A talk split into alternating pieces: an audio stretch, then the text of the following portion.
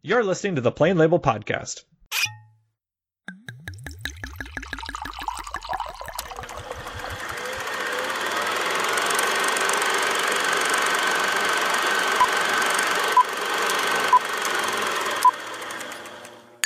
Hello and welcome back to Volume 5 of the Plain Label Podcast. In this volume, our goal is pretty simple. Not only are we discussing a film or a series, but we are discussing ones that I own and host on my Plex account that I haven't seen. And we're going to decide if I should keep or delete the file. In this episode, we're staying on our Criterion expedition and we're discussing the films, the 1973 film, The Friends of Eddie Coyle, and the 1977 film, The American Friend. Joining me for this episode is my friend, the permanent goddamn Fink, Mr. Benteed. Hey, good evening. Maybe by the end of the episode, we will be friends. Maybe. We'll see. We'll find out if it... We'll be each other's Midwestern friend is what it'll be. Go. Yeah. So before getting into our discussion, we are still brought to you by Derek Coward and the fine folks over at the Deliberate Noise Network. Head to deliberatenoise.com for more current and archive shows from the network. Mr. Teed, what is it that you are drinking this evening? I just realized tonight, and I scrambled. It was one of those where I didn't have anything prepared, so I had to run and see what we had. I had a copper cup. I had one more can of Gosling's ginger beer. I poured it in with some tequila. Whoa! All right. And a little bit of lime juice, and garnished with a lime. I like it. Left over from dinner, so I'm having, well, I guess a Mexican mule. Yeah, that's what it would be. The tequila is 80 proof. It is Casamigos tequila. Okay. That's not one that we're familiar with. My wife does. From White Plains, New York. Okay. In Mexico. my wife, she does love herself tequila. Yeah. And so that's something to like it more. Yeah. So that's something that we have around the house often. It makes me angry, and so I cannot drink it. Something about it something about it really just rubs me the wrong way. So. Maybe I'll have that for the episode that I told you I was going to record soon, where I'm upset.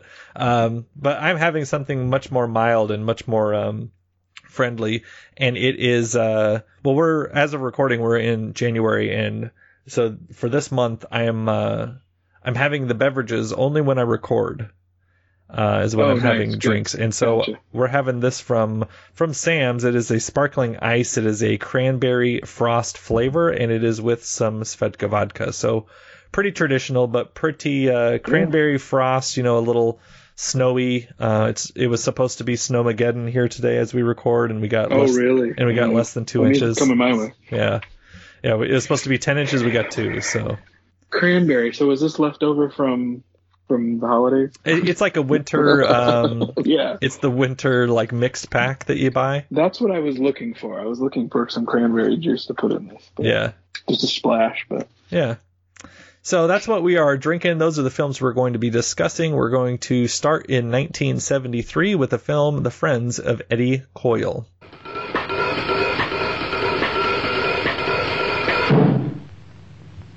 This is Eddie Coyle. I got 5 Smiths, 2 Lugers, 357 mag. You can open a mag with that thing all by yourself. And these are his friends.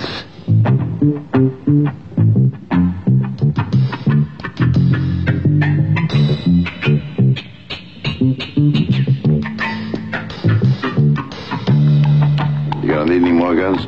I could use anything you can get. In the world of Eddie Coyle and his friends, the real world of crime, cops cannot operate without information, and criminals cannot survive without favors. Here's 20. Who's calling up? Remember Eddie Fingers? I want 10 guns. I want it tomorrow night. I'll be right there with the money, same place where we were before. I'll be there with the money, you be there with those damn guns, because if you ain't... I'll be looking for you, and I'll find you, too. Hell, the way I hear it, you may be mixed up in something that's going on.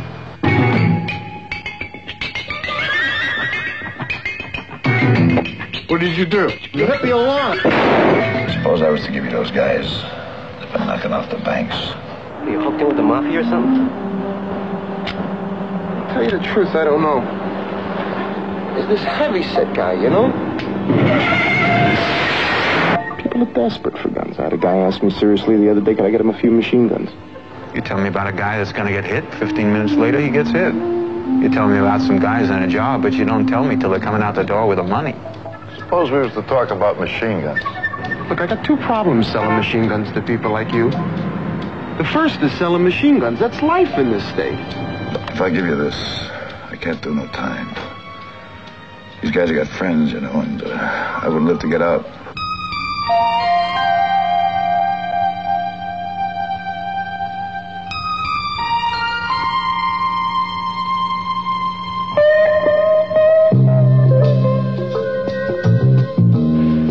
We could take him now. We take him.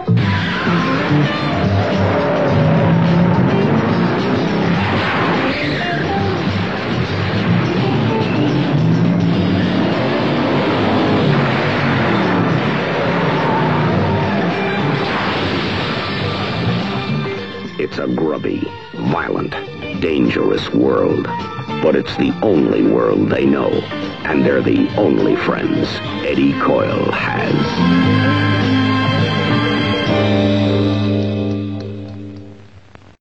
And the IMDb plot synopsis for this one, Mr. T, this is from our good old pal Movie Master, which the ego, Movie Master, your tried and true friend. Just the ego of some people to name themselves certain things on like a public. I don't know what you're talking about. I think I worship the Master. So, yeah. Well, anyway, the Master's synopsis of this film goes like this: Eddie's friends are numerous, but the term quote friend is suspect.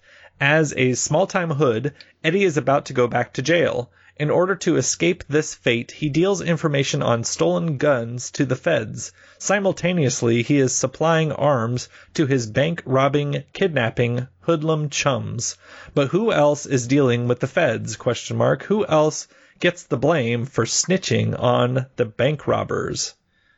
Okay. So the Friends of Eddie Coyle, Mr. Teed, had you seen this before? I haven't seen it, and then when I saw it on your list, I had only heard of the title. Mm-hmm. I didn't actually, and I've heard of Peter Yates, but looking at his filmography, I don't think I've seen any of his stuff before, so this is my first Yates. You're not a Kroll man? I'm not a Kroll man. I haven't seen Bullet. I haven't seen The Deep. I heard The Hot Rock is awesome. Now, what I have seen is I've seen a separate piece because that is a book that I taught. And then and then the treat was that we were going to watch the movie, and the movie is not good. And the book. Wow. And the book. Don Quixote movie with John Lithgow and Bob Hoskins. Yeah, the TV movie. Oh man, I might have to seek that out. Maybe not. Maybe I shouldn't. But wow. Mm-hmm. So yeah, ooh. So a big 70s guy, I would say. A lot of work in the 70s, up into the early 80s. Yeah, and this is the type of film that I'm surprised. I'm not surprised I've heard of it, but I'm surprised I haven't seen it because I like these seedy, like crime films. This looked like Friends of Eddie Coyle. Looks like it would pop up in the back of the floppies of Ed Brubaker and Sean Phillips. Criminal, yeah. Comic book. If you've ever gotten the comic books Criminal, it's called Criminal. I know you know, but for the listeners that might not know, they had these. It was great to buy them in the floppies because they always had an extra backup essay with extra artwork by Sean Phillips, and he would draw like one of the. And I bet you. One of those issues has the Friends of Eddie Coyle. It's got because this feels like a criminal arc. Mm-hmm. He would, and the criminal is like a. It reminded me of Sin City, where it was an anthology series. Yeah. Each issue was one part of a 6-part series, or however long it went. Sometimes there were 8, sometimes there were 5, or whatever, and that would go on for 6 issues, and then. The story would end, and then they would go to a different part of Sin City, or in this case, the world of Criminal, to a different part of that world and follow another character. And so this Friends of Eddie Coyle would fit so perfectly within that. And you could just tell that's what Brubaker and Phillips were pulling from. Yeah, and you can tell also that there was a certain director that is very famous that appreciates this film because Stephen Keats, as one of the side characters, plays Jackie Brown. His character's name is right. Jackie Brown in this, so I'm like, oh, I bet QT loves himself this movie. You know, I didn't even catch that, but yeah. Yeah. But yeah, so this is based on a book. This is directed by Peter Yates. This is starring Robert Mitchum and Peter Boyle. A Peter Boyle that looks like Kevin from The Office in this, which I was like, oh wow. My God. Because we watch a lot of Office with the kiddo, and I was like, wow. He is young because I'm not used to seeing. I love Peter Boyle. He's in Taxi Driver and stuff like that. I see him all the time when I watch that. Mm-hmm. But this, I bet you, I don't know. There's something about him and his stature and stuff like that. He just fits right in. Because the first thing I've seen him, the first thing I ever saw him in was Raymond. Oh so, yeah, okay. Just because that's I grew up with that. You saw Everybody Loves Raymond before you saw Young Frankenstein. What's wrong with you? That's a good question. Because he was putting on the Ritz as the monster. I know, and I wonder if I wonder which one did come first. Because I did watch Young Frankenstein as a kid and loved it. Just thought it was the best. And I showed it to my wife, and she's like, "What is this?" No. Well, Mel Brooks doesn't hit with everybody. You know? Oh my gosh, he's got a new thing coming. I know. Anyways. He's got a sequel. Yeah, looks pretty good. Pretty fun. My wife actually showed that to me, and I was like, "What the heck?" That guy is 92 or something. Yeah, still doing it. That's awesome. Yeah. So yes, this is so that's who stars. As you might expect, Robert Mitchum plays Eddie Coyle, and this is about his sort of group. And as the synopsis said, this is about, you know, the people that he encounters both on the side of the law and criminals that he has different dealings with. And I liked this a lot. This is one of those where I was sort of like, if there was a little bit more... It's like the thing that I like about it is that it's such a quiet movie.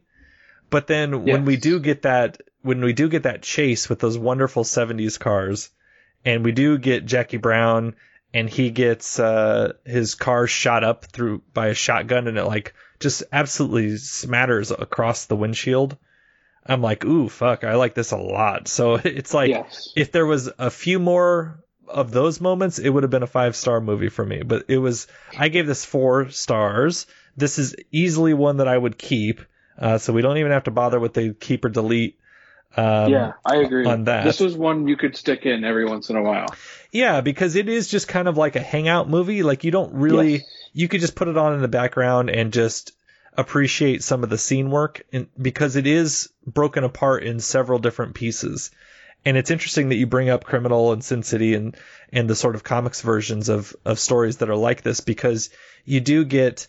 You get scenes with Eddie and Dylan, the Peter Boyle character. You get scenes with Eddie and Dave Foley, who's the officer.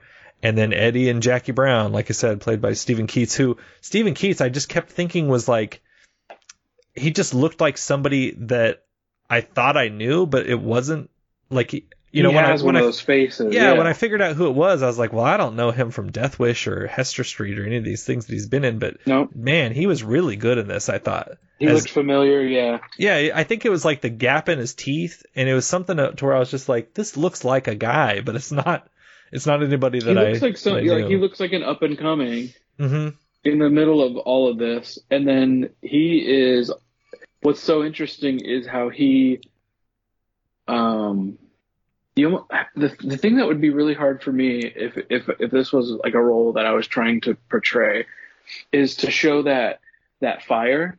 in his belly that's getting him up to get going, because you're seeing a decline. What seems like the harder roles between Mitchum and Keats is someone who like wants to get out there, and he's hungry for action. He's ready to buy guns, he's ready to do this stuff.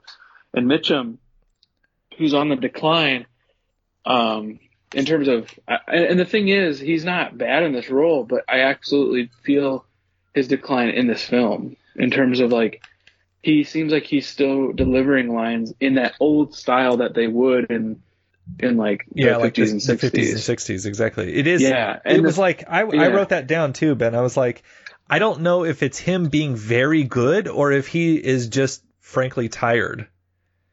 Because so it was that sort of persona. I was like, I don't know. I thought that was appropriate for the film, but, I noticed it. Uh-huh.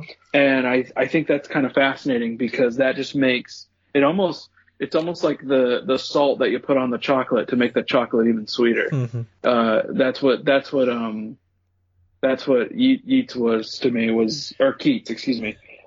Keats was as – Jackie Brown, mm-hmm. because he's this character who is just like fired up and ready to go and has to be a little scrappy to kind of get through some of these. And but he's still learning. He's still learning from essentially the guy who's lived the longest in this world. So many of his friends are dropping like flies, or they're talking already, or they're being taken in, and even Eddie Coyle's getting taken in and stuff like that. And he's got the movie operates on this time limit that he's got to go upstate to talk. He's got like 2 weeks or something, doesn't he? Yeah, and then he's going away. He's literally going to be gone, like in jail or something like that. Mm-hmm. And so it's fascinating to see him kind of like still go through the motions of, oh, I got one more ride left in me. Mm-hmm. You know, I got one more thing left in me. And that's the hook for me. The thing is, like, a lot of these the motif that usually gets struck up when you're watching one of these films is this isn't an old man's game. You know, it's usually people are either die or in prison because they don't last that long, or they get sloppy, or the longer they do it, the harder it gets.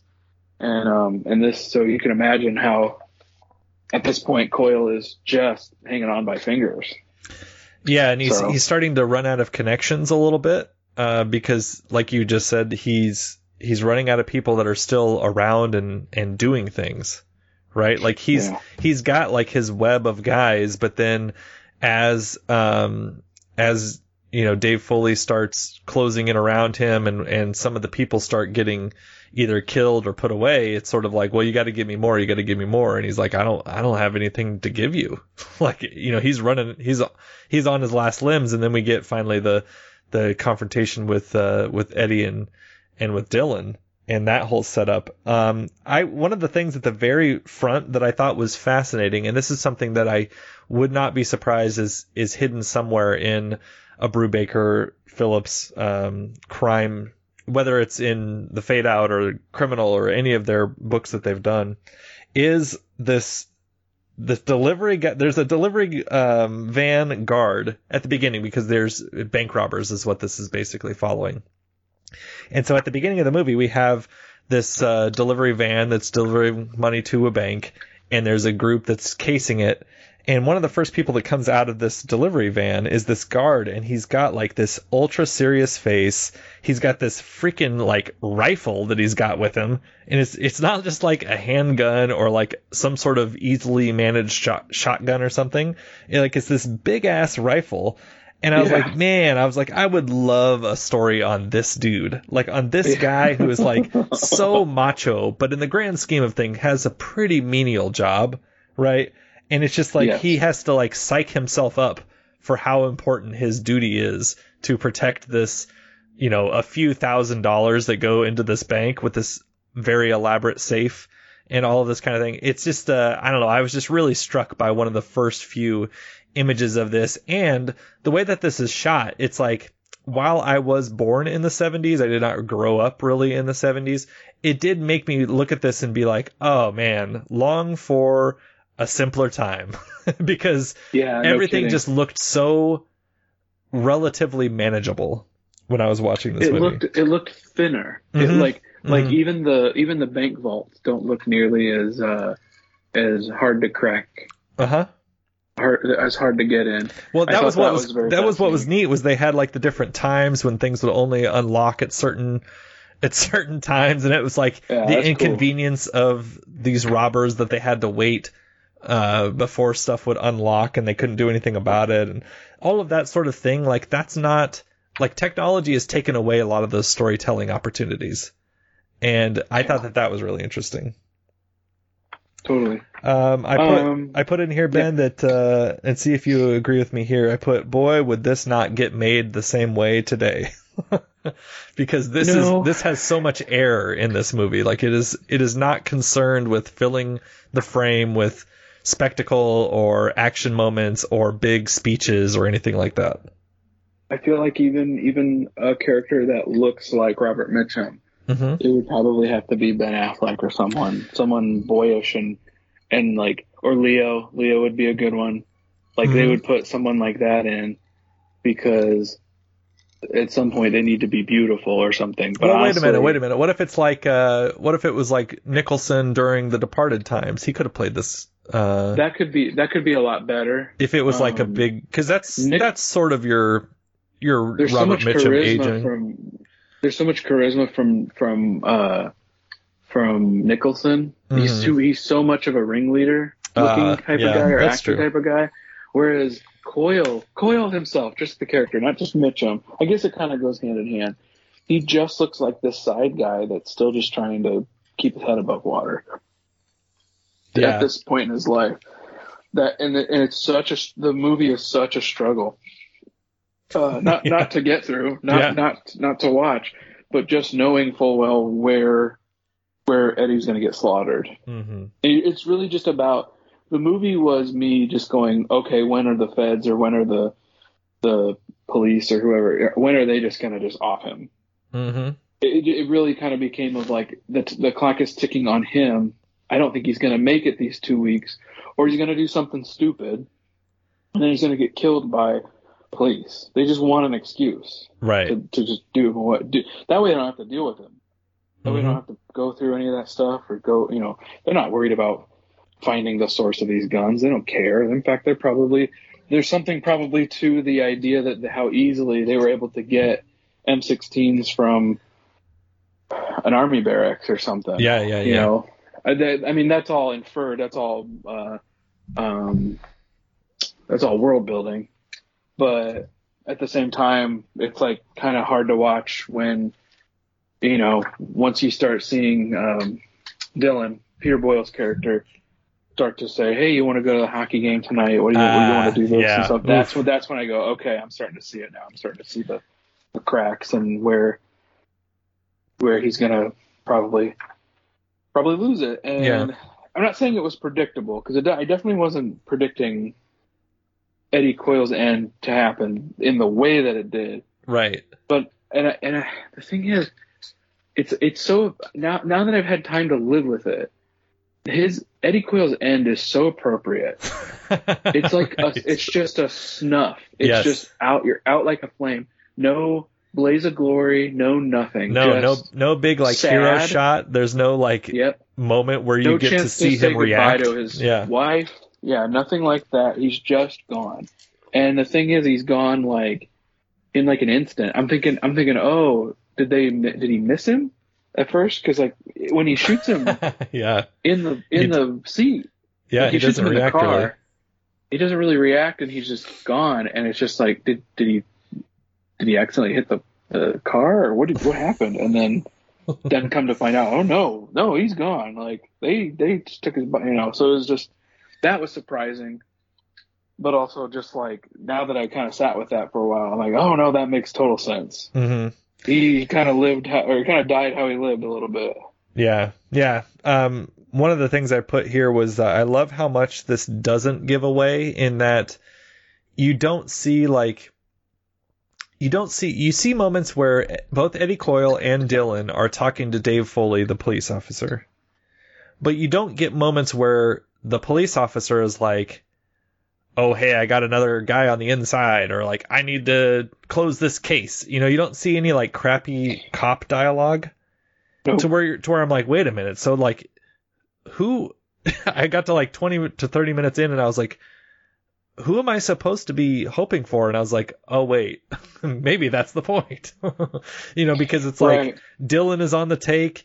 Eddie's on the take. Dylan's on the take from Eddie. Dave's sort of in charge, but ultimately can't really do much for Eddie. Like Eddie tries to, you know, he gives him Jackie Brown, who's been selling guns, And yeah, and that actually tricked me. I actually thought for a second, I'm so dumb. I fall for this stuff. I watched how many millions of movies and I still fall for it. Maybe that's just the power of that. Yeah, script. That's just good storytelling though. If you do, but fall I totally for it. Thought I'm like, oh, he's gonna get like they're gonna get Jackie and then maybe Eddie can get away and then he can go back to his wife and like I'm like what? And as soon as they start getting him drunk, I'm like, what the hell was I thinking? Yeah, I literally got kind of mad at myself for going, what did I? But that's the point, isn't it? They need you to see that sunlight at the end of the tunnel. Well, for me, it was that it was not even when he got it wasn't even when he got drunk. It was the moment before that where Eddie's kind of pushed and he gives Jackie Brown up. And Dave Foley, they bust him and they have that wonderful little action moment that I liked so much. And then Eddie's like, okay, well, will you go now to where I have this hearing and put a good word in for me? And he's kind of like, well, that's out of my jurisdiction. Like, they're not going to give a shit about what I think about that. Like, you need to give me more. And so then you're like, uh-oh, like now he's really got him.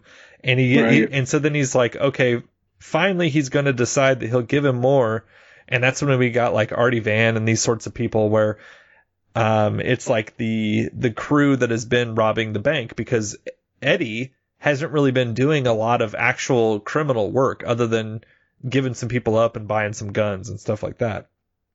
And so he decides that he's going to give up this bank robbery group that's been going throughout the town or the area and robbing all these banks and getting away with all this money, which all this 70s money is like a couple thousand, like $30,000 or something like that. It was some ridiculously super fun sequences too. Those sequences are some of my favorite. Very fun. And we get that whole moment, and then Eddie goes in to give him up to Dave, and Dave tells him, "You're too late, Eddie. Like, it happened without you." Yeah. And the timing of that was so well done, because when the guys are in like their third mask and they're like going to go through the whole process of kidnapping the bank manager's family again, and you're like, all right, I've seen this. I've seen him do this well. And so you're perfectly set up for it to go wrong because you've already seen it go right. And they go in there and the cops have the drop on them and they say like, April Fool's, motherfucker, and all this sort of stuff. And the criminals get taken down, and then you see Eddie desperate going to talk to the cop, and you're like, oh shit, like he doesn't know that he doesn't have anything to barter. Nope. And I'm just like, no rope. He's got nothing. You're like, this is not going to end well for him.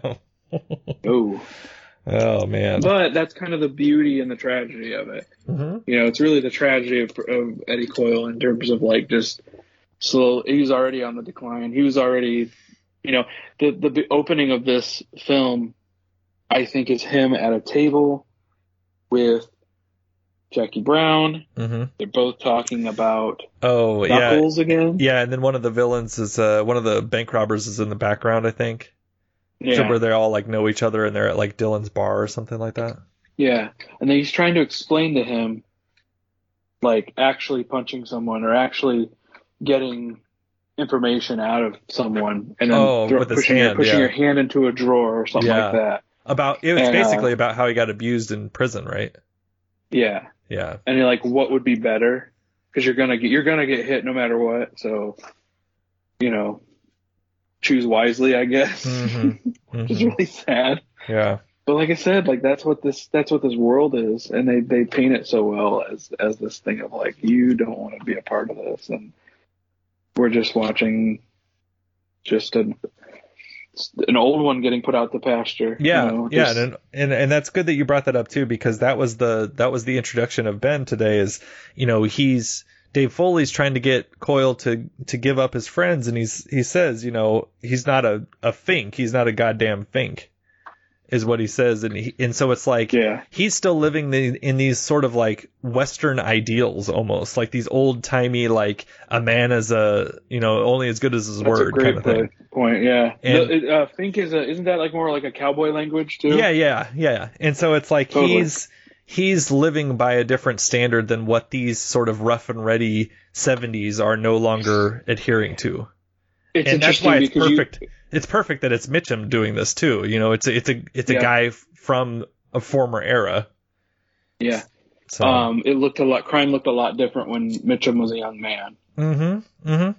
And when he was in those roles, and it's almost like the thing that, and I don't mean to jump over to another film, but if you were to try to tie this into other movies in such a way, I do kind of feel like the epicenter, the change happens with The Godfather, which I watched both 1 and 2 recently, and it's interesting watching these five families, along with why can't I think of the family? The Corleone? The Corleone family. They are all talking, the five families are, about, bringing drugs in and bringing it into the community. And meanwhile, from the old time of being a criminal, essentially, the Don Corleone, mm-hmm. Vito is sitting there going, this is a bad idea. I'm telling you right now. And the thing is, when this movie is being made, it's about the 40s and 50s style, and that this is we have the ability to look back and see that even as this film is, I think 73 was Godfather. I think that this is right around the same time. Yeah, exactly. So you can see the old world just knowing full well that this isn't going to be good, and it isn't. In fact, it's quite scary and quite evil and quite bad. Mm-hmm. So I just there's something interesting about using that as kind of a Rosetta Stone to understand all of somebody's crime in some ways. Sure, yeah. And watching that kind of dole out throughout history. That's kind of the thing that it's almost like kind of essential to see that film in some ways to kind of understand where the headspace was at a time that I was not even close to being alive. Oh yeah, sure. So, yeah, it's a thing where it's like, whether it's Dog Day Afternoon or The Godfather or any 70s sort of crime type movie just hits me in a way that is much different than even modern films that are trying to recreate those styles. Like there's just something that's a little more languid, a little less sort of box office dependent in terms of how it feels that I like so much more. Totally. Like how this is just a story about Eddie Coyle and the people that he runs into. And I'm trying to avoid using friends too much now, but it's just a story that we happen to take part in. It's not like some sort of pop sugary sort of glitzed and glam sort of thing that we're watching. It's just here's this real guy who's struggling and trying to keep himself out of jail and, keep living with his family and his wife. And he's running out of options, basically. And we get Eddie Coyle at a time when he feels like he's trying to pass on the information and try to pass on his goodwill and try to pass on his all right, now it's getting late in the evening, getting late in my life. It's now time to start telling people, we have to live by a code, we have to be good. We have to kind of, he's still trying to teach this cowboy code to people. And it's just no, they're not going to listen, Eddie. And the authorities, which is just another gang at this point, in the 70s, is just finding a way to, they're not playing by regular rules either. Yeah. So it was inevitable. Yes, it was. In that the climactic moment that you already brought up, the gunshot scared the shit out of me. Yes. Peter Boyle's, isn't it his nephew that or something like that in the movie? He plays Dylan's nephew, I think. And it was weird because that's another red herring for me of why would he bring him along and oh, he needs a helper. Yeah, he needed a second car and all that kind of stuff. And or he thought he might need it. They're practically carrying him out from the hockey game, and I'm like, well, this all we gotta do is just find some woods. Miller's Crossing type stuff. I've seen all the Scorsese films. I know what's happening here. Right, you're either getting out in the desert or you're getting in the woods. You're going somewhere. But that was what was so surprising to me is they just shoot him in the car. It's just like there's no Eddie doesn't have like a line. He just sort of passes out and then they shoot him. Yeah, it's very bizarre. That's pretty dark and pretty unexpected. One other scene I want to say and then I'm pretty much like this is going to be a great film to like bring up every once in a while. Uh-huh. Like I want to forget it. Uh-huh. I want to like go maybe a good 5-10 years before I watch it again. Because it'll be fun to like revisit in a way that I'm like don't remember, and I'll just be like hurt by this tragedy over again. Isn't that great? Mm-hmm. But hearing when Eddie goes to Jackie at the bowling alley, he says, "I need these guns by tonight, mm-hmm. and ammo, and this and that," and he's like, "That's gonna be real hard for me," and stuff like that. And he's like, "No, you do it." And then he goes out to place where he's got to drive out into the dark, and there's these two like nerdy college guys mm-hmm. come out of the dark. That whole sequence is fantastic, including like putting up the light to blind them and him jumping down into the ditch, and stuff like that. Like all that stuff was so like it was so real. Yeah, because those guys were like, wow, this is a major deal for us. Like, look at how easy this ended up being and all this kind of thing. Like, they were pretty excited about it. It's going to be easy money, yeah. And it's just sort of like they are on the exact opposite end of the rope that Eddie Coyle is. You know, totally. Where he's seen it all. He's seen all these people die. He's just trying to survive, and they're just getting into it. So... I loved it, yeah. Yeah, I thought it was really good. I think there were moments, like you said, like where it was empty, and, mm-hmm. and moments where like there were, you know, you can't have that these days. You're absolutely right. I think it's beautiful to look at. I guess in terms of pacing and stuff like that, that may be why I gave it a 4 as well, mm-hmm. out of 5, because it, you know, the thing is, I have an attention span. I still feel like you and I have the attention span still to put up with these types of films, and uh-huh. maybe the general public these days does not. And therefore, like, even for me, found some scenes just slow at 9:00 at night. Yeah, sure. And so, like, because once you get that, it's like, oh, it's Eddie Coyle and he's on his last legs. You're like, all right.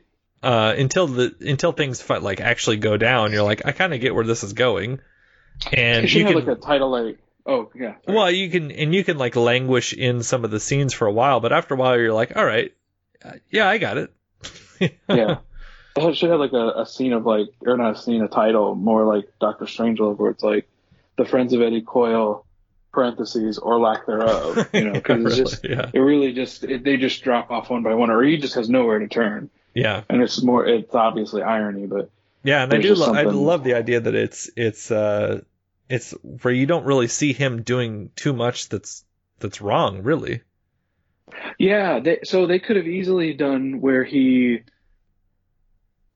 is getting, I'm not a young man anymore. Yeah, I need one more score or whatever. I botched the bank robbery or something. Like they could have had him go on one mm-hmm. and screw it up because he's too slow or he wasn't thinking right or something like that. Yeah, or he could have been the guy that shoots the person or whatever. No, and I love the idea that he's an old man and he was just trying to talk with his wife at home. Yeah, you know, there's these real nice, loving moments at home that are surprisingly all so right. Like I was like surprised at how kind of like somewhat charming in a 70s kind of way they were, because I was like, oh, I get why he just wants to be around her. Like he is. I know why. Yeah, fairly. I know why though too. It has to be because they have to set it up to where it's so tragic. Yeah, that's true. You know, they have to make their relationship work.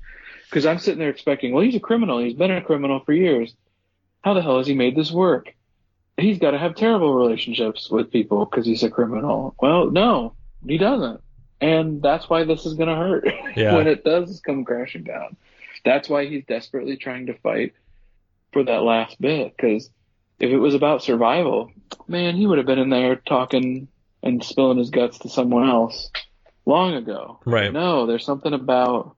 That's the part of Eddie Coyle, that's the part of the story that will always remain a mystery to me, is what, other than his code, and maybe that's enough. Maybe that's enough for me. I mean, I certainly don't think about it too much, because I don't want to take away the fun of the thrill of this movie, but like, what was that motivation? What will I ever know the true motivation behind why he didn't just give up? Why he didn't just take his sentence? Yeah, and do it. And I guess he explains it in the opening, right? He talks about the fear of, breaking his hand and all that. Yeah, he thinks he's sort of had too many relationships in his day to where he's going to die in jail is what he thinks. But I also was wondering. I actually believe that. Yeah, I was wondering what you thought about like how much his wife knew, because maybe it's like a shame thing. Yeah. That's a good question. I guess because he is this sort of like stereotypical like macho man, right? Yeah, I think so. I think he is sweet to her, and I think she, like a lot of these type of crime movies, knows enough. She knows enough, mm-hmm. but she probably doesn't know everything, and she probably knows that he's in a lot of trouble, but doesn't know how deep. Right. And so I'm assuming the morning after. The last scene of this film, where his death happens, I'm assuming she, well, besides being, devastated, but I'm assuming very, very heartbroken. Like, yeah, because I don't think she would have assumed that it would have ended this way, especially since he was talking it up to her. Oh yeah, in these scenes about, and of course, once again, from a screenwriter standpoint, of course he's right. talking it up. Of course, as soon as he talks about what a sure thing it is, you're like, uh oh. And he's Robert freaking Mitchum, yeah. So I believe him. Right. Because he's such a. The thing is, and I don't. I'm. Pardon me if you have seen this, but one of my favorite movies of all time. It's like I've got nothing new under the sun to say about this movie, but Night of the Hunter. Yeah, it's great. It's one of my favorite films of all time. Yeah. And like, he's so good at being that charming Southern preacher coming into town.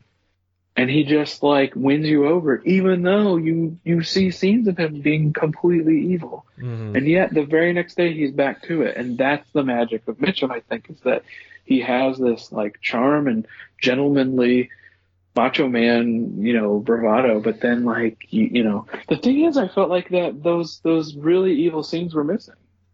Yeah. Yeah. It's really just the weight. If you hadn't seen Mitchum before, I'm worried that one could assume that he's not actually that evil or that bad. Yeah. That's what I thought was interesting, was that he was just sort of the middleman, and he was finally willing to go against ethics, but then it ended up not mattering anyway. I'm trying to find out. I'm trying to figure out in my own brain right now if any of that really matters, though, because mm-hmm. I bring my own weight to the film, and I have a history of Mitchum films that I love. Yeah, well, it's just all it's just part of the dire 70s of it all, It's yeah, just... well, you kind of have to. Yeah, and I forget where the context clues are of.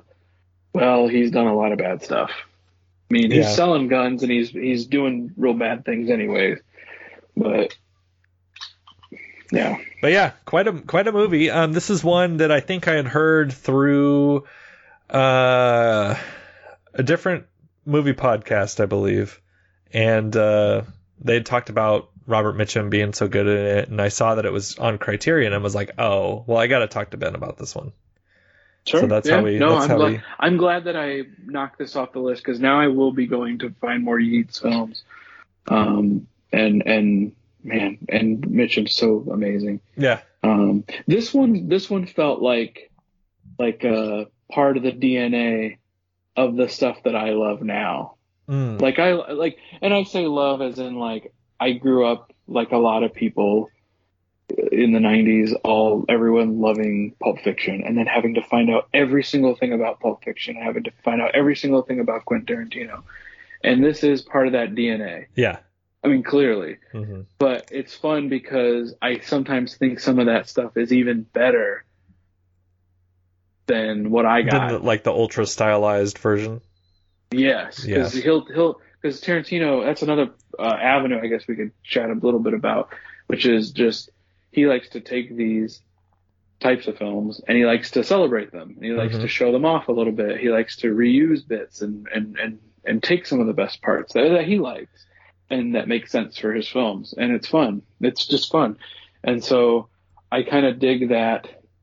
This I can just see as I'm watching it, like in my 4K television on a Blu-ray that's on my 4K Blu-ray player, like, or it's the so I'm enjoying this at a very high quality. I can't help but think how much better of an experience it would be to watch it projected, or to maybe have a little bit of fuzz and grossness on the lens of the camera, and to smell the stale popcorn and stuff like that. Like there is something seedy about the film that would be fun to experience this in a different situation than what I did, even though I really enjoyed the way I saw it. Yeah, so it was a thing where when I saw Dylan's Bar looks very much like the back of the restaurant that my dad used to own. Oh, wow. So when I saw that bar, I was like, oh, yeah, I've been there. I know what that smells like. Yeah. Oh, totally. So, yeah. And so, like, Tarantino owns the New Beverly in Los Angeles. And I've always wanted to go. Of course, someday I will.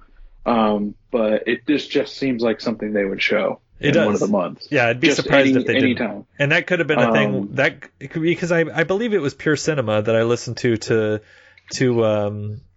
hear about this movie, and it could have been a New Beverly selection for all I know. Yep, that's exact. I mean, I love listening to that show, and I this fits right in with their. Yeah. Now that I think about it, it was definitely that podcast that turned me onto the movie, because no other podcast would have been talking about The Friends of Eddie Coyle. No. I suppose not. Yeah. Which is too bad. Yeah. Which is too bad. All right. Well, let's move on to our second film, Mr. Teed. It is from just a couple years later. It is from 1977, and it is called The American Friend. Are you interested in 250,000 mark for shooting one man, maybe two? It's definitely easy. I don't know where you might have heard it. I am a gunman. You must take me for somebody else. No, Mr. Zimmer. We know that you are not going to live very much longer. You got a wife, you got a little boy. Wouldn't you like to leave them some money when you'll die?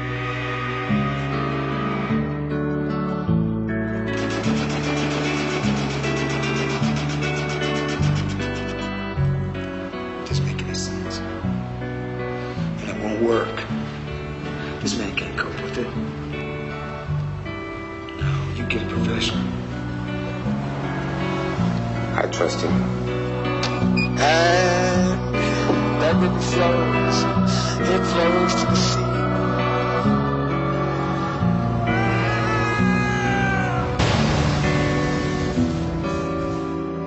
What's wrong with Cowboy Hamburg?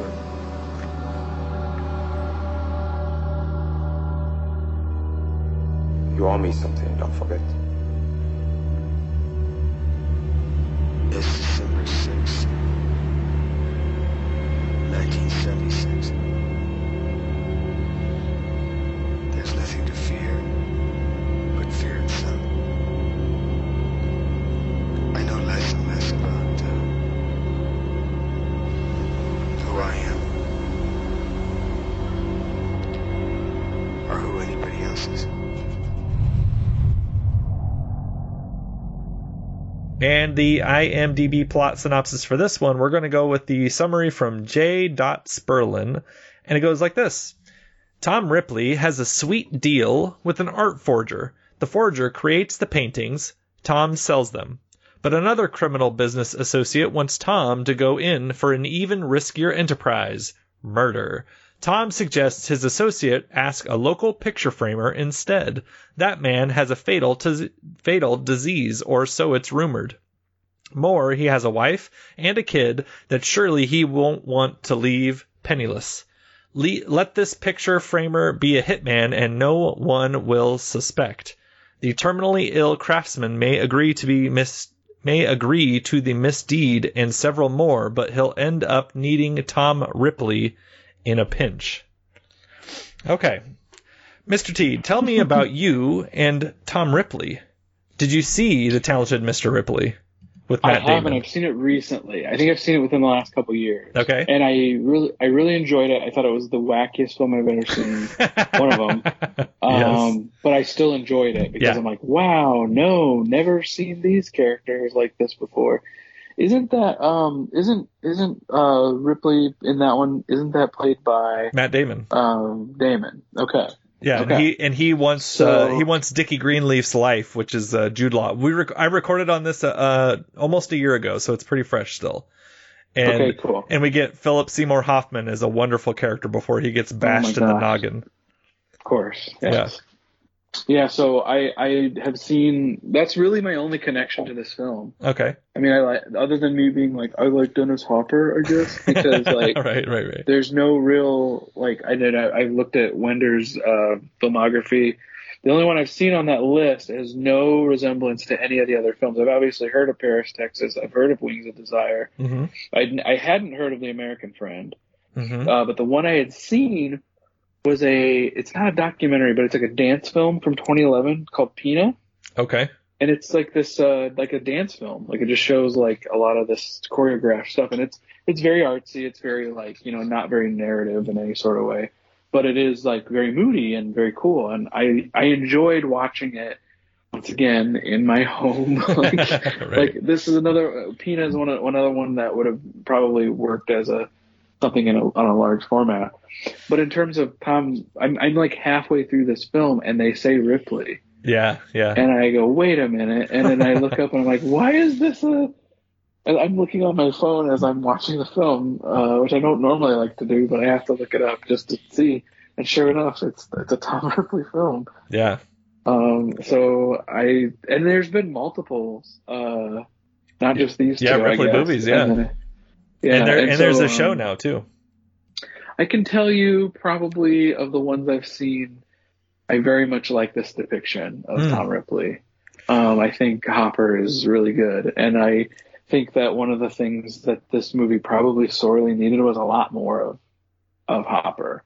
Yeah. That was maybe my biggest, not that we needed to get into it just yet, but I wanted to get your background a little bit, but for the most part, had not heard of this film. In fact, had to look it up to make sure I had the right one. To make sure I had is this the right movie? Is this the yeah? Okay, yeah. Why is part of this in German and French, and what is going on? Yeah, I liked seeing the other directors like Nicholas Ray within this film and stuff. Yeah, as the villains. Yeah, Cause and A Lonely Place and stuff like that. Yeah, he's one of the villains. Yeah, and Nicholas Ray died right after this movie too. Oh, no kidding. Yeah, and then Samuel Fuller is an actor in this. Mm-hmm. As well. So I thought some of this, like, it's fun to see that. And it is a Criterion movie, yeah. This seems like one that would be on the list. Yes. Cause this one was more of a chore for me. Oh, okay. I would say, I still found it fun. I just thought it was really slow. Mm-hmm. And I had to kind of like rewind to kind of go, okay, now what did they say? Where are we at? What is it? What is happening here? So maybe it was just the night that I watched it on. Maybe it was just how I was feeling or whatever. I mean, it's been hard lately to watch movies starting it at 9, mm-hmm. Because we've been putting the kid later to bed. So I'm extra tired. Well, and it's in the middle of dark winter. So.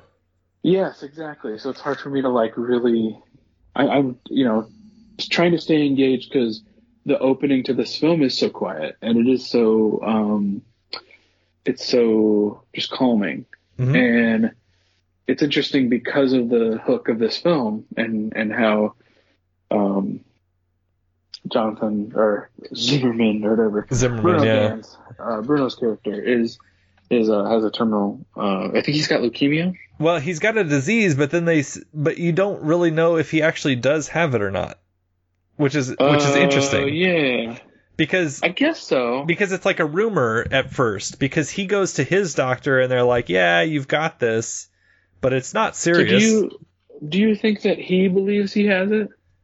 Well, see, that's what I thought was kind of interesting because my impression of it was Ripley meets him And we understand like why Ripley goes through all of this nonsense toward the end of the movie, but he meets him, he gets kind of like shown up, and then he overhears that Zimmerman has this illness. And then next thing we know, Zimmerman is told that he's got this illness may kill him like at any moment. And so I'm like, oh, so Ripley's just like bullshitting this guy. Like he's just controlling this man is like my immediate thought. So it's like, who knows if he actually has this, if it's something that is really going to injure him soon, or if it's something that he's, it's been exaggerated, or what the deal is, because he goes and sees these different doctors, but the different doctors, like some of them have been feeding him misinformation on purpose. So it is not a film that holds your hand, boy. This is one that really expects you to pay attention on this one. Interesting. Yeah. I didn't, it never occurred to me that he wouldn't believe that he had it, because that's my main motivation for him doing any of these jobs, including the job he has the perfect alibi. It really is Hitchcockian in how I know who could complete this murder, this person with the perfect alibi, this person that's dead to die soon. And of course he has motivation because he needs to provide for his wife and kid. Exactly. And like why wouldn't he, especially if he's going to be able to quote unquote get right. away for a while. Let's say forever. And so it's interesting that I guess it never occurred to me, because then that kind of pops the bubble of, well, then why is he doing it? And then maybe he could do it for a much more psychological reason of like, maybe it has something to do with his lifestyle as a framer. Maybe there's something deeper being said there, but I guess I certainly wasn't seeing it that night. Well, I think what I mean is that Zimmerman always believes that he is near death, but where I was fluctuating back and forth was I didn't know if I believed that Ripley was making this up or if he was really terminal.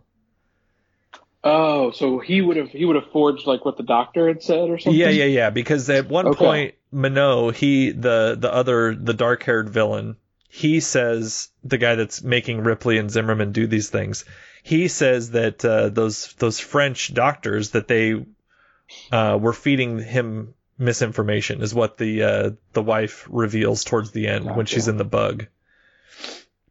And before they go on that trip, Ripley is more of a Tyler Durden character. Yes, he plays this like person who's a motivator. He's I liked his opening line, "Believe it or not," because it's like a play on like Ripley's "Believe It or Not." I think he's like, "Believe it or not," because the guy says Ripley. Yes, and I'm like, did that exist back in the 70s? I guess it kind of did. It could have. Mm-hmm. But I think there's something to that. Hopper is. I mean, he probably was really coked out. I don't know. So this is after in the trivia. He flew from the Apocalypse Now set to this movie. Oh, wow. And so then he was like all scraggly, long haired, long beard and all this stuff. And so they had to like trim him up. And supposedly most of the dialogue is just improv by Ripley. Okay. Which makes some of their scenes when it's like Ripley improving. And Zimmerman, played by Bruno Ganz, is very sort of strict to the script, it seems like. And to watch them like back and forth, I thought was fascinating. That is actually fascinating, because I feel like I could enjoy seeing how nervous that would make someone like Bruno, especially in like a different language, because Ripley's mostly speaking English throughout the film.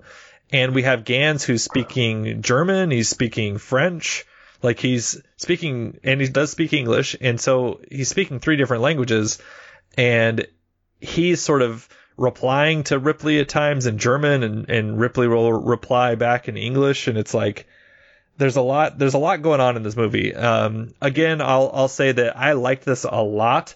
This, I watched this in two pieces. The first piece I watched was up until his first murder, when Zimmerman goes ahead and like was one of the plot points that never really came up again, where he's running through the train station and he's on like every CC camera. And I'm like, what the hell? Like, he's getting spotted by everybody. But that doesn't really like get him in trouble so much, which I was like, oh man, what a shitty police system they've got wherever he's at.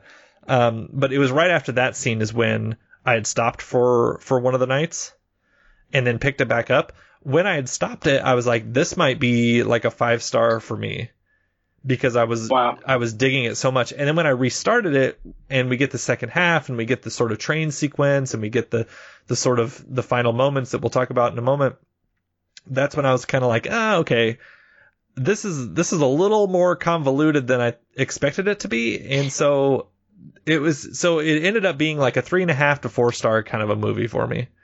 But it is one that I would also keep, because I do think it is interesting to see how much different this is to the late 90s sort of very glossy, very pretty, very full of pretty people, Talented Mr. Ripley is, where that movie is the beginning of Ripley. And this is, based on Ripley's Game, which is one of the later Patricia Highsmith books, I believe. And so this is more of like an experienced, weathered sort of Ripley compared to the young Matt Damon, who's just trying to be Jude Law almost literally. So, yeah, it's what's so weird about casting. Now that I've seen this movie, it's so weird to think of Tom Ripley being anybody else but Hopper for me, because Hopper and a character like Ripley need to have that. I was gonna say Durden, but I also think the Heath Ledger Joker-ness to it. Oh, okay. And I hate to kind of be a little cliche about that, but like there's this feeling of like fly by the seat of your pants. I don't really have a plan. Maybe it'll work. Just out. All charisma based. I just need to figure out a way, and that to me is not Damon. Like, it just isn't. Like it. I just don't. I've never seen Damon ever perform that for me. Like in a way. Well, I guess the only thing that I would push back against is that he, in that movie, he's not charming, but I think in that 90s movie he's intentionally not charming, and he has to learn from Jude Law as to how to be charming. Okay. And so that's the journey. If that's more of like an origin tale. Yeah. I think that's what it is. And so I think that if he like tries to inhabit Jude Law, to where Jude Law I think is very much a charisma first kind of an actor, to where I guess I could see where he eventually would get to this point, even though this is a few years before Blue Velvet, but it's when that's what I think of whenever I see Dennis Hopper. I'm like, oh man, he's going to start huffing something. He's going to start talking about mommy this and mommy that. And, and he just is much more dangerous than. That's exactly it. Dangerous is a great way to describe him on camera, really in anything, but like specifically as this character, I kept thinking that, when's he going to turn? And that's why I really liked the ending. I think the ending kind of saved it for me. Okay. With how it ends, I think that like how he abandons him, because he's got to get out of here. Like Bruno has to get out of here. His wife is now involved. We need to see. He like. So going back to like. Yeah. Let's talk about what happens at the end. Why don't you talk about that real quick? Well, I think so. If I'm remembering this correctly, They are outside of the mansion. Mm-hmm. It doesn't go as planned. Yes. They need to get rid of this body. Mm-hmm. And the wife suddenly comes out of the shadows. Yeah, the wife shows up in her orange, like, bug. Yes, discovers what happens. And then Hopper is like, he, like, runs away. And the wife comes over to... to Zimmerman. Zimmerman. Her name is Marianne, I guess. Comes over to Zimmerman and is just like, you need to come back. We need to, it's fine. Just, yeah, she's trying to save their marriage. Yeah, just get the heck back with us. What are you doing and stuff? And that's when Hopper comes out and is like, come on, we need to finish this. Like, just let us do this. Take us this far. And somehow convinces her. Yeah, that's one of those smash cuts, right? To where it's like, it's one of those things where it's like, how does, like, only movies can do this? Uh-huh. Like, they really skipped a real big thing here, where but you know, through the magic of movies, they're back on the road. It's now becoming daylight. They drive. There's this gorgeous, gorgeous sequence photographed of them driving on the beach, mm-hmm. and Hopper or Ripley is just like zigzagging through the sand, and I love that. It reminded me of that pretty shot of Paul Thomas Anderson's The Master, when mm-hmm. he's riding the when Joaquin escapes on the motorcycle. He's riding through like the field, and he's just making a trail through that field, and that's, he's doing that on the beach. Like, he's driving, he's like careening through the beach. And they eventually have to set that whole thing on fire because they got to get rid of it. And then he leaves Ripley. Zimmerman does. They both do. Yeah, he climbs in his wife's little bug, and then they take off. And they take off, and they get out of there. Which I don't blame him at all, first of all. Because I don't think this friendship is very healthy. You know, and not that I disagree with it or anything. That definitely made for an interesting film. But Hopper, Ripley is running behind the car, and like Zimmerman looks back and like kind of chuckles a little bit, mm-hmm. like they're having fun, and it's like I kind of liked that because they do have good chemistry. They do have this thing. They have something there, and even when he's getting the hell away from this guy, they're still kind of having fun, and I guess, oh gosh, how does it happen?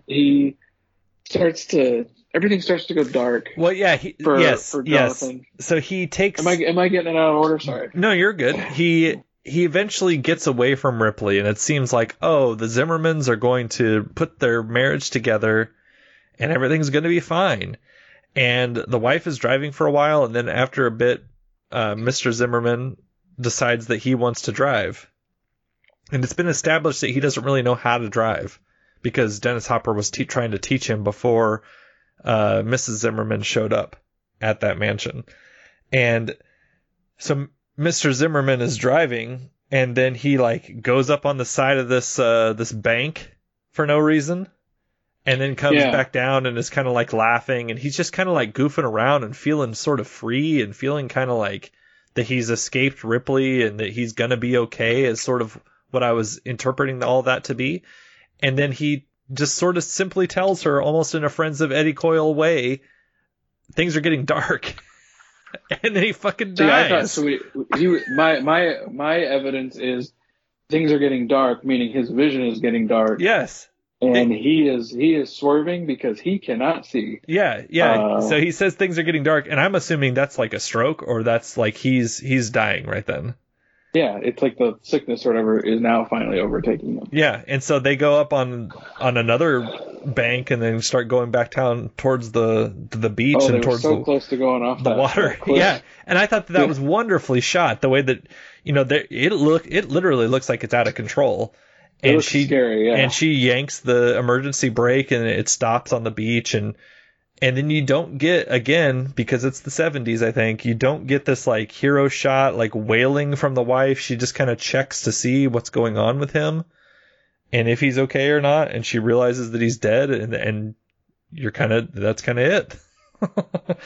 One more thing with that, though, they go back with Ripley after he dies. They go back to Ripley, who's at this point underneath the dock. Yeah, and he's kicking his feet. He's kicking his feet, and he's looking at something. I think he's looking at like the wood of the planks, or the wood of the I guess the posts that are holding up the dock or whatever. And I forget what he whispers, but he's a madman. Like just is. He's full Dennis Hopper at this point. Yeah, he is. That's where for me it was like I felt like I was watching as much Dennis Hopper as I was watching Tom Ripley. Oh, good. You know. Yeah. But those type of moments that this has won me over. Mm-hmm. The other scenes that just made me so happy because I can see this happening. I can just see this happening these days watching movies like this, and I'm sure they based it off of this or whatnot. But the scene where he has the hit on the train. Oh, yeah. What a scene that is. And he botches it, like, almost right away. Yeah, because that's the thing. Like, Zimmerman is not good at this. No, not at all. He just – the only thing that's great about Zimmerman is he has the perfect alibi. That is the only thing. He's good at framing pictures. He is not good at being an assassin. And you can tell this because of how and where he decides to kill people. He shoots them point blank on an escalator, which, by the way, the guy falls on an escalator. Like, my wife has like a deathly fear of like going down escalators. Oh, a phobia of that. And just escalators and that phobia. Like, it's just a common thing with escalators. I guess. I don't know. Maybe it's not. But seeing that and seeing him like fall on the escalator and then go up. Like, I'm just imagining his face just scraping against that mechanism that the stairs get fed into. And so I'm thinking about that nightmare while also stressing out his Uncut Gems move of shooting his target right in the middle of all these cameras. Yeah. And just getting spotted everywhere. It's just an absolute rookie move, but I guess that's kind of what they're counting on in some ways. I guess there's in some ways they're just kind of like, oh yeah, that's because for Minot and for Ripley, neither one of them have anything to lose.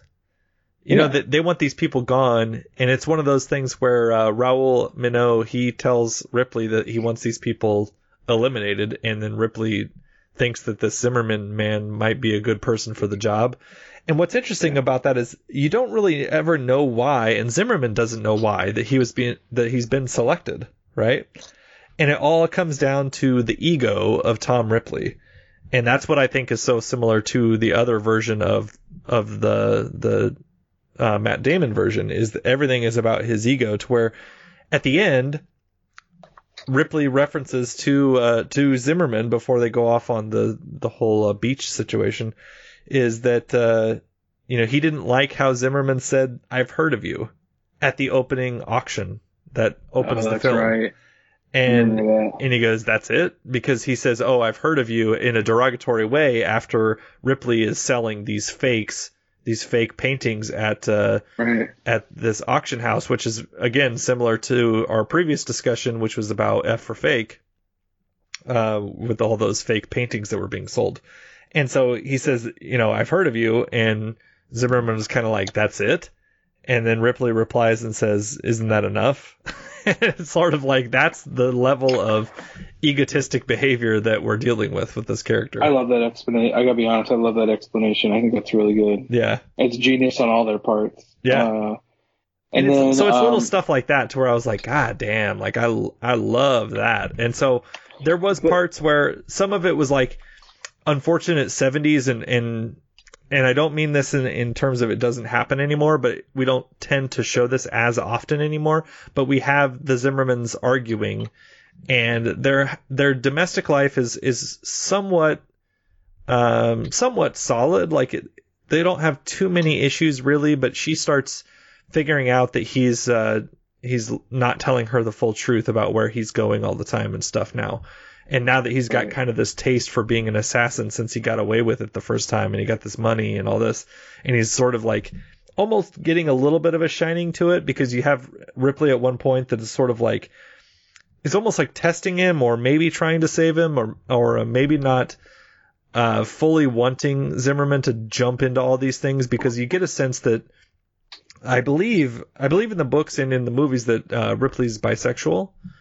And so I believe that he's, because he has these little like cute sayings that he says to Zimmerman every once in a while about, "I'll miss you," or "I'll always be there for you." And he's chasing him at that final moment, like we said, and he's kind of like almost like a spurned lover type chasing the bug. I believe it. Yeah, I absolutely can see that. But anyway, the moment that we see here, but we don't see as much of anymore, is when the Zimmermans are arguing, and he slaps Mrs. Zimmerman, and then she kind of like fights back quickly, and then he pushes her down in the chair, and it's sort of like a very like a light version of some domestic abuse, and that's the sort of thing that breaks that relationship up. And so that was one of those moments where I was like, ooh, I'm glad that we didn't see more of this, But I'm also glad that we got this moment where it's showing how far this stress is taking her, because we get a lot of his anguish and his, like, he's sort of excited by killing this guy and going on this mission, and it's like an excitement that he doesn't get as being a frame maker. But then when we see on the train after they botch and then recover, he's like screaming out the back of the train. And he's like looking like he's ready to jump out himself. Like it's a very complex and quiet performance from Bruno Ganz, which is surprising that this is his first film. Oh, really? Is it? Okay. Yeah. Would never know that. First film, and then you're going up against this version of Dennis Hopper. Like, what? Yeah. And Ripley is such a magical character in this film too, and like what he's capable of. So Bruno. Or I'm sorry, Zimmerman botches the murder on the train, and I think he accidentally like notifies someone. He accidentally like reveals himself, and so you're panicking with him, and he gets him into the train bathroom or washroom or whatever, and he's like figuring out a way to like garrote him like in a way with almost like a metal line. Oh yeah, yeah. And it's like he's worried, and then all of a sudden he comes out of the thing and he sees a policeman, and then like I think Ripley shows up just right there, and it's like, "What are you doing here? Like how did you find me? How did you do?" It's just like, I'm magical. I'm Tom freaking Ripley. Like, yeah, it's just that is the Fight Club moment, right? Yeah, it's just like, where did you come from? That's what I'm referring to when I think of like, it reminds me of going back to like Nolan, Dark Knight, when he is at the party and he opens the elevator door and the Joker's right there. Somehow, some way, he is just able to transport to the place that Joker needs to be because it serves the story. You know, it's like that. It's like, I love that magicalness of being able to just do it. Who cares how or why? He's just crazy enough to follow Zimmerman on his thing, probably because he's going to botch it again, but also just because he's a crazy man who has to see this through, because he's I think if you're really trying to like drill into why it's you know, you've got Ripley has been given this task and he thinks that Zimmerman can handle it, and so it is sort of on Ripley that this person gets killed from this Raoul Monod guy, because he sort of like vouched for him.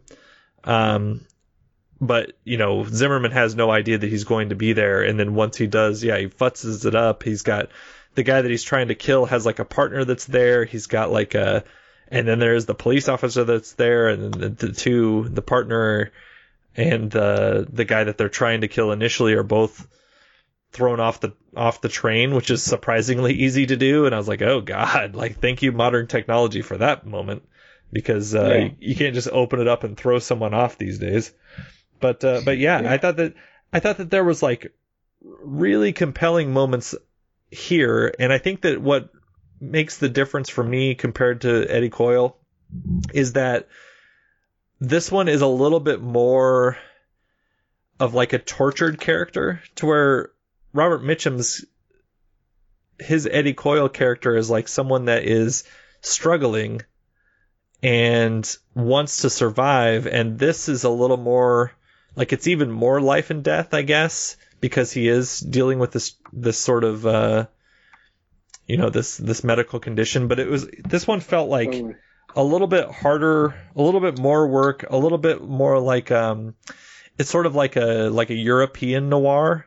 Is it the way that I think I've seen it described? Yeah. I think that's right. And so it was like, it had higher highs for me, but also slower moments than Eddie Coyle. And so it ended up being about the same for me in terms of the overall rating. But I think I would probably turn to Coyle first if I was rewatching. Yeah. When I think of rewatching, when I think of whether to keep something, if I'm purging or something like that, I think about like comfortableness these days. Yeah. Like just because it's a great film doesn't mean I won't have access to it, but how many times am I actually going to put in Schindler's List? Oh yeah. Like in reality, like it's obviously monumental. It means so much. It's a wonderful, great film.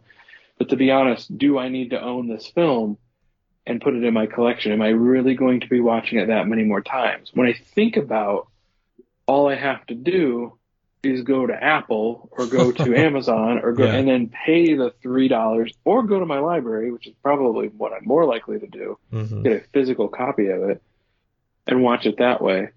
I could probably stand to do that maybe 2 or 3 more times in my life. And that's fine. And I like it's same thing with like Rio Bravo, same thing with this or that, you know, like, but I know there are movies like I think I gave I don't know why I did this, but I gave Once Upon a Time in Hollywood like 3.5 stars. Mm-hmm. I was like, I liked it, but it's fine. Like, I don't know. But I own that shit on Blu-ray. Mm. And it's totally because I could pop that in and it would be comfortable to me. And I don't mean to just pick on Tarantino. I don't mean to put a Tarantino thing in, but like, you know what I mean? Like there are movies that just you put on like a record in some ways. Sure. You know, and Eddie Coyle is one that I do kind of feel like, ooh, I like the rhythm of this. I like the look of this. I like the feeling of it. There's going to be times where I'm in the mood for it. And there's probably going to be less times in my life that I'm going to probably feel like putting on American Friend. And I have the resources to be able to find it if I wanted it. Sure. Do you think that part of that is because some of this is in foreign language? Because no. if you're watching it, I feel like if I was watching this for just like a hangout, I would probably be folding laundry, looking at my phone, like doing other stuff to where I would be missing moments.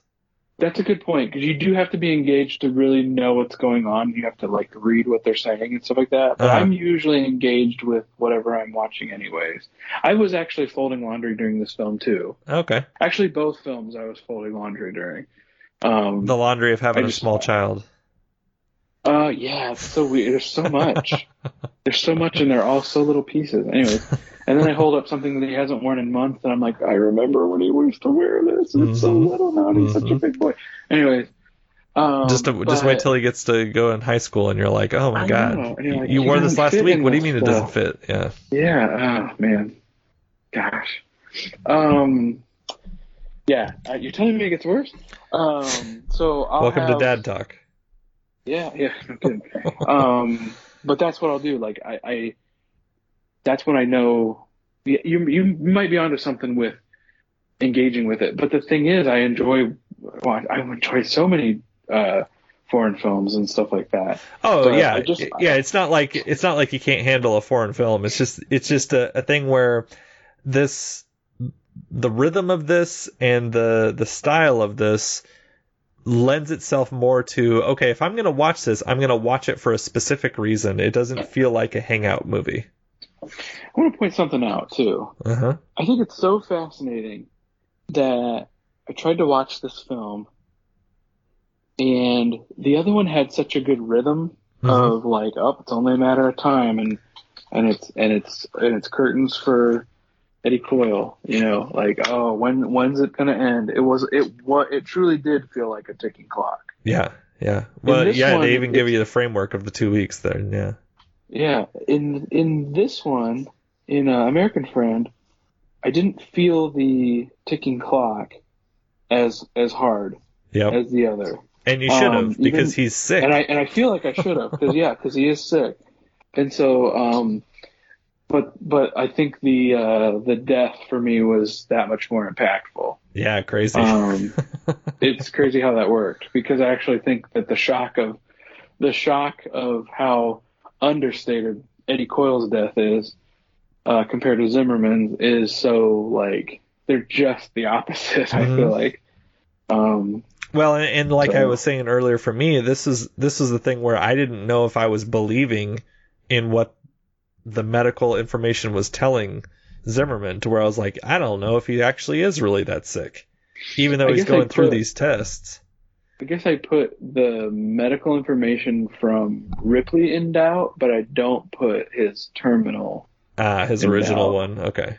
Yeah. Like any information that you're getting from Ripley, I think you can safely say that it is complete bull crap. Like, no way. Because they do have a moment where they do have a moment before they argue where the wife says to him that she finally opened the letter from his original doctor after they got the tests back.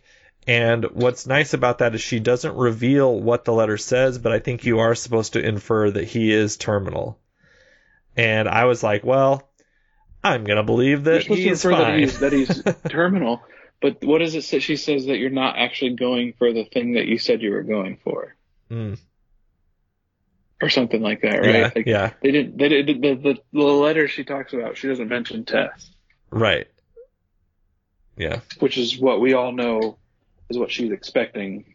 We're expecting her to discuss or talk about. Yeah. So it's like it's the withholdingness of this film that I think is interesting, but it also is one that I would need a reason to watch it again.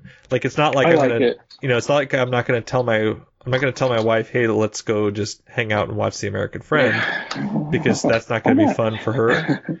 But if it was something where I was like researching something for like a project or something that I would want to write or whatever, then I would definitely look at this again, because I think it has a lot of style, a lot of interesting performances and interesting central figures. But I think it is one that I would need more of a reason to return to. But I still want to keep it. Yeah. I also haven't listened to either one of the commentaries on either of these films, and so I definitely want to do that at some point too. That would be fun. Yep. So, all right. Well, anything else about either one of these movies there, Mr. Benjamin T? I'm very glad we did this, because this was I got a gift from Robert Mitchum and a gift from Dennis Hopper. Yeah. And they're two people I love watching on screen. And of course, it seems really dumb of me specifically at my age to go, oh, let me add more to the gushing of these two actors that are pretty good. We've heard them all. I think these kids. I think both these kids are going places real fast. Yep. If you only know Dennis Hopper from Speed, you know he's done other stuff. Honestly, I'm thinking about it now, and I think my first Dennis Hopper probably was Super Mario. Oh, mine for sure was Speed. Oh yeah. Or now that I think about it, yeah, it probably was Speed, because that's 94 and Waterworld was 95. So. Oh my God, Waterworld might have been my first too. You can keep what's left of you in a jar. See. And then he was also once I was starting to get into TV being a thing that I was like very invested in, he was the main villain in the first season of 24. Which for a while I was really into that for a while. I didn't know that he was in that. That's he's playing a Russian guy, and he was like the least Russian man you've ever seen. Of course. But he was Dennis Hopper, so. He's Dennis freaking Hopper. So yeah, I'm just glad that we watched them, and that I could knock those off the list. And I'm gonna. What's great too is they're really good introductions to both directors for me. Oh yeah. There's a ton of stuff from Wenders that I need to look at. And he's still doing stuff. Yeah, I just saw that there was a Pope Francis documentary that he did and all that. I was like, man, he's almost like the German Martin Scorsese, in that he does a lot of like YouTube videos and oh, that's cool. Does a lot of music videos. But yeah, still working. We lost Yates in 2011, but he still has a lot of good looking stuff that I'd be into. Avoid A Separate Piece, though. That's bad. A Separate Piece? Don't watch that. Okay. All right. Noted. Maybe that was because of my the shade that I was feeling at the time of watching it while I was teaching. everything's grayed out. I couldn't find it on the dang list, and there it is. So, yeah. I don't know anybody in this film. Oh, it's not a good one.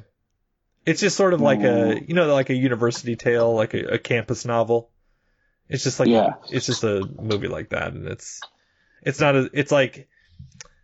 like the opposite of Lord of the Flies, to where you're isolated and everything goes wrong. This is more like drama on a campus kind of a thing. So So Peter Yates also did this classic tale of a man's dream, epic journey, and one true love, Don Quixote, John Lithgow and Bob Hoskins, also Vanessa Williams and Isabella Rossellini, in Don Quixote from 2000.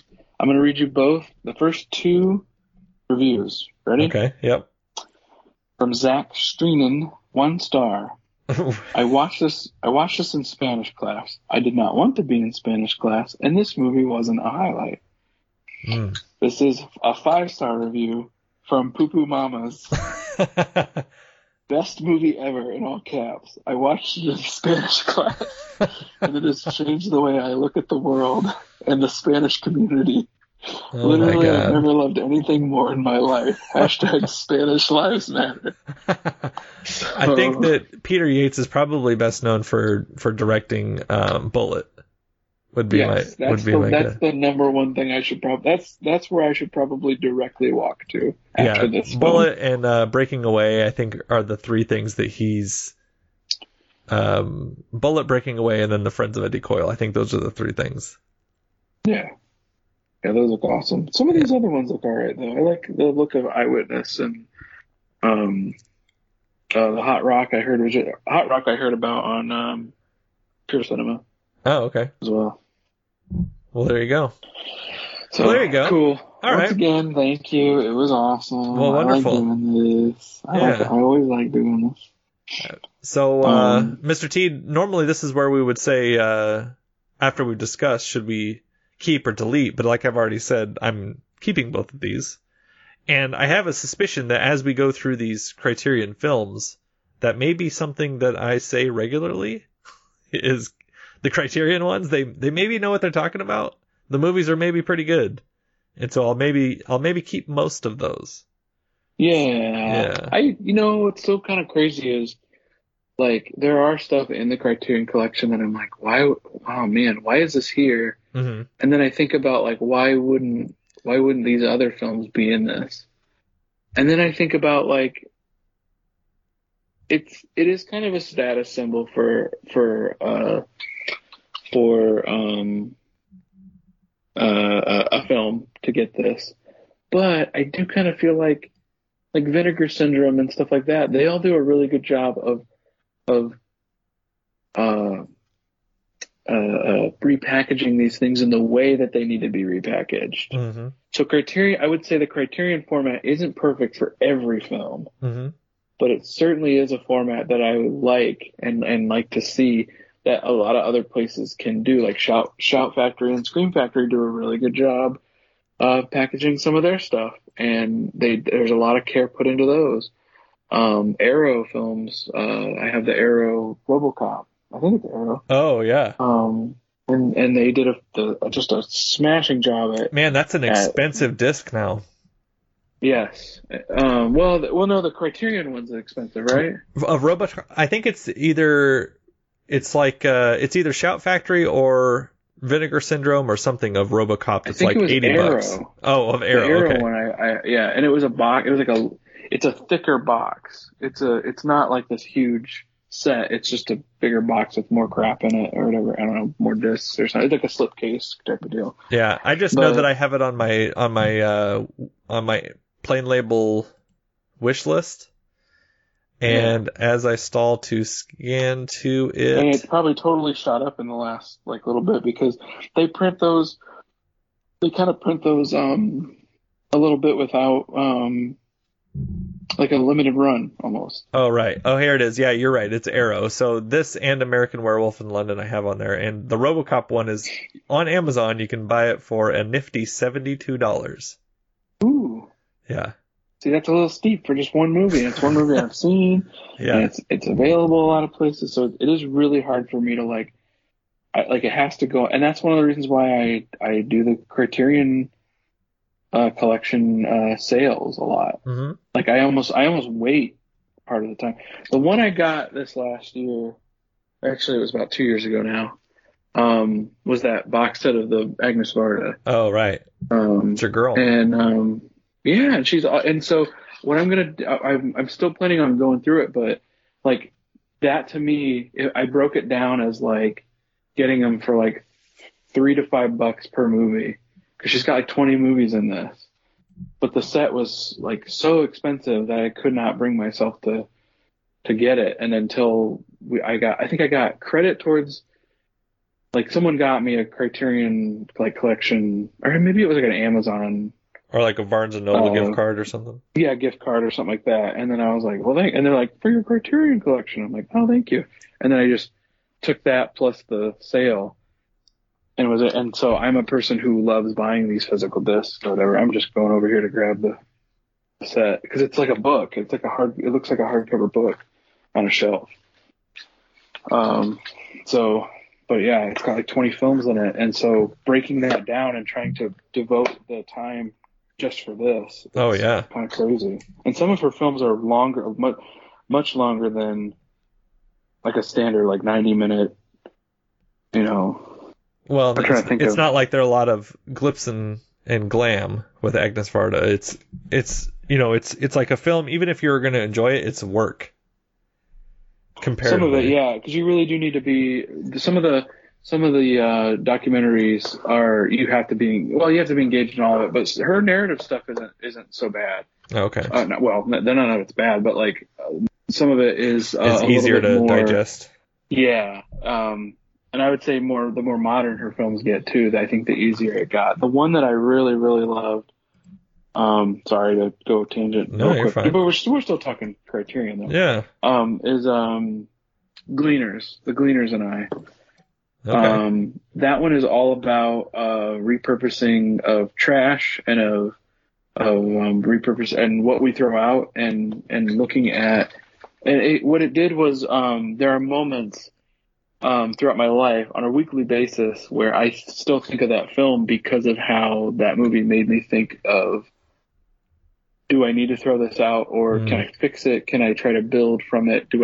How much waste are we producing? And it's not a green film. It's not this like film that's saying we need to save our planet, or it's not this like scary, inconvenient truth type of documentary. It's more about, showing just different, it's like different slices of life, like how this person lives off of going to dumpsters and finding gently used or thrown out food in order to eat, and that's just like the code that they have for themselves. And then, you know, she goes to this junk sale and buys this clock, and it's got no arms on it, and she kind of has this like timeless joke or whatever that she makes or whatever. And then she goes to this pile of potatoes that they've thrown out. And they're all misshapen. There's nothing wrong with the potatoes. They just aren't sellable. They don't look like potatoes that you buy at the market. Oh, and yeah. So she can just have them. And so all she does is just go through the pile and finds all the ones that look like hearts. And it's adorable. And it's amazing. Interesting. And she's a real treasure, or she was. Did you ever see? Did you ever see Varda by Agnes? No, that's the one I want to work up to. That's okay. The one that's going to be hard, I think, because the last one I saw of hers was Beaches of Agnes, and that one is where she goes back. And that one Beaches is going to be so good because you'll be able to, if you watch any of her stuff, she goes back to the different settings of her films and different segments of her life, and she like hires actors to replay them. Oh. It's like the rehearsal. That... yeah, it is a little bit like the rehearsal, but she sets it almost like she's setting them up to be photographed or setting them up to play the parts and stuff like that. How they played out in her memory, or how they played out from her film from long ago, you know. So, but yeah, she's fascinating. And then of course her relationship with Jacques. So interesting. But yeah, no, that was one of my goals. I had a couple different goals for 2023, and I could talk about this too because it still relates to our movie watching. Or, my goal was to get through Varda for 23, but also I finished last year's Lynch.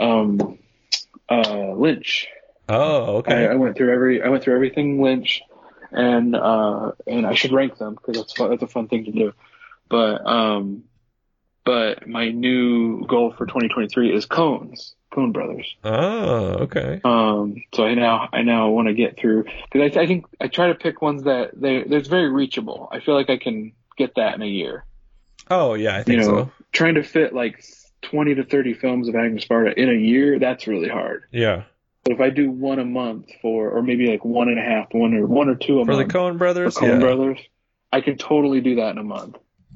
All I gotta do is just like inject it into my regular viewing and get through it. And then I've seen the whole filmography, you know, like we do for yeah, because this is one of those where the Coen Brothers, we just picked a few movies. We didn't go through the whole. And there's some that I haven't seen that are like really like Hudsucker Proxy I've never seen. Okay. Still have not seen Raising Arizona. Like, what the heck's wrong with me? What in the world? How can I say I even like the Coen Brothers? Raising Arizona is a movie that I will reference to my mother every time I see her. I love that. Yeah. You have such a good...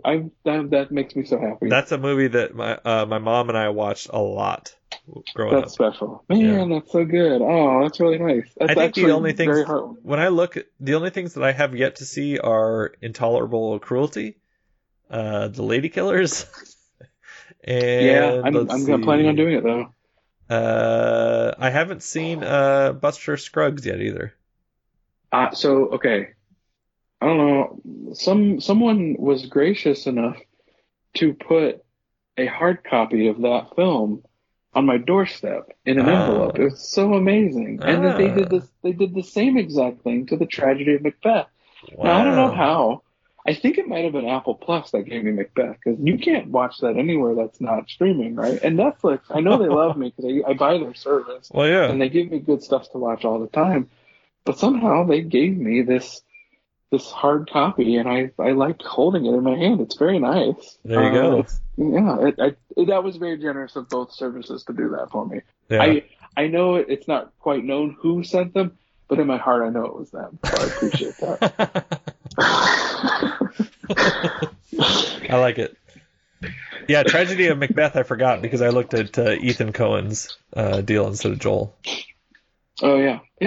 But yeah, so I got another one after this. Yeah.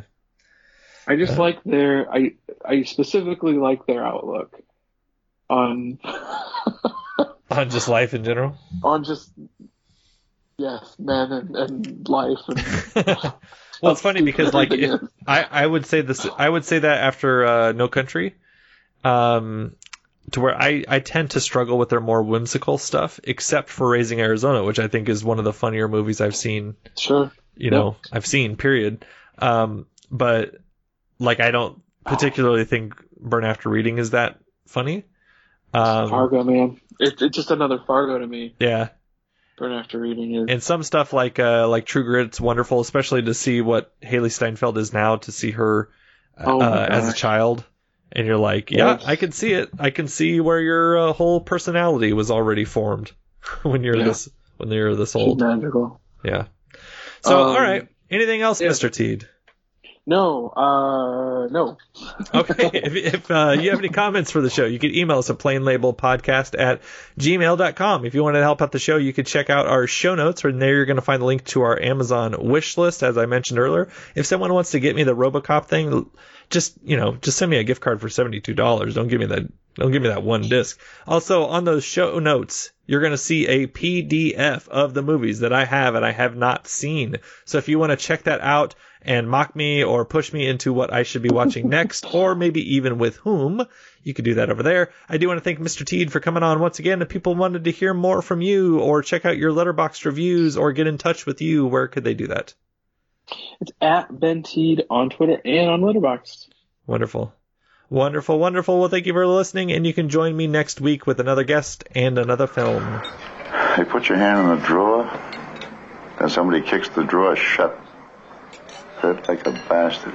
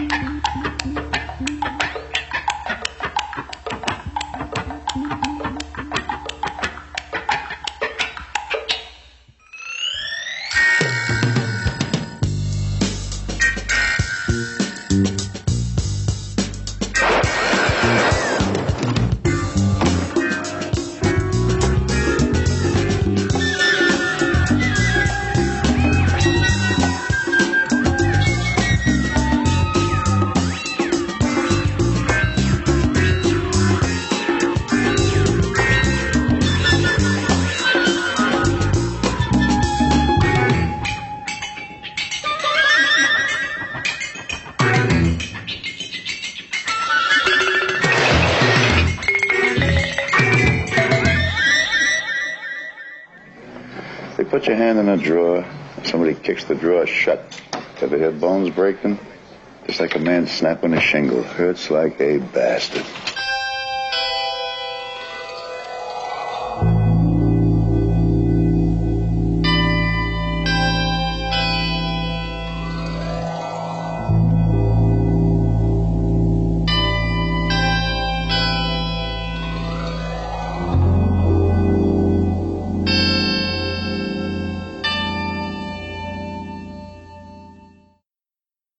Have a nice day.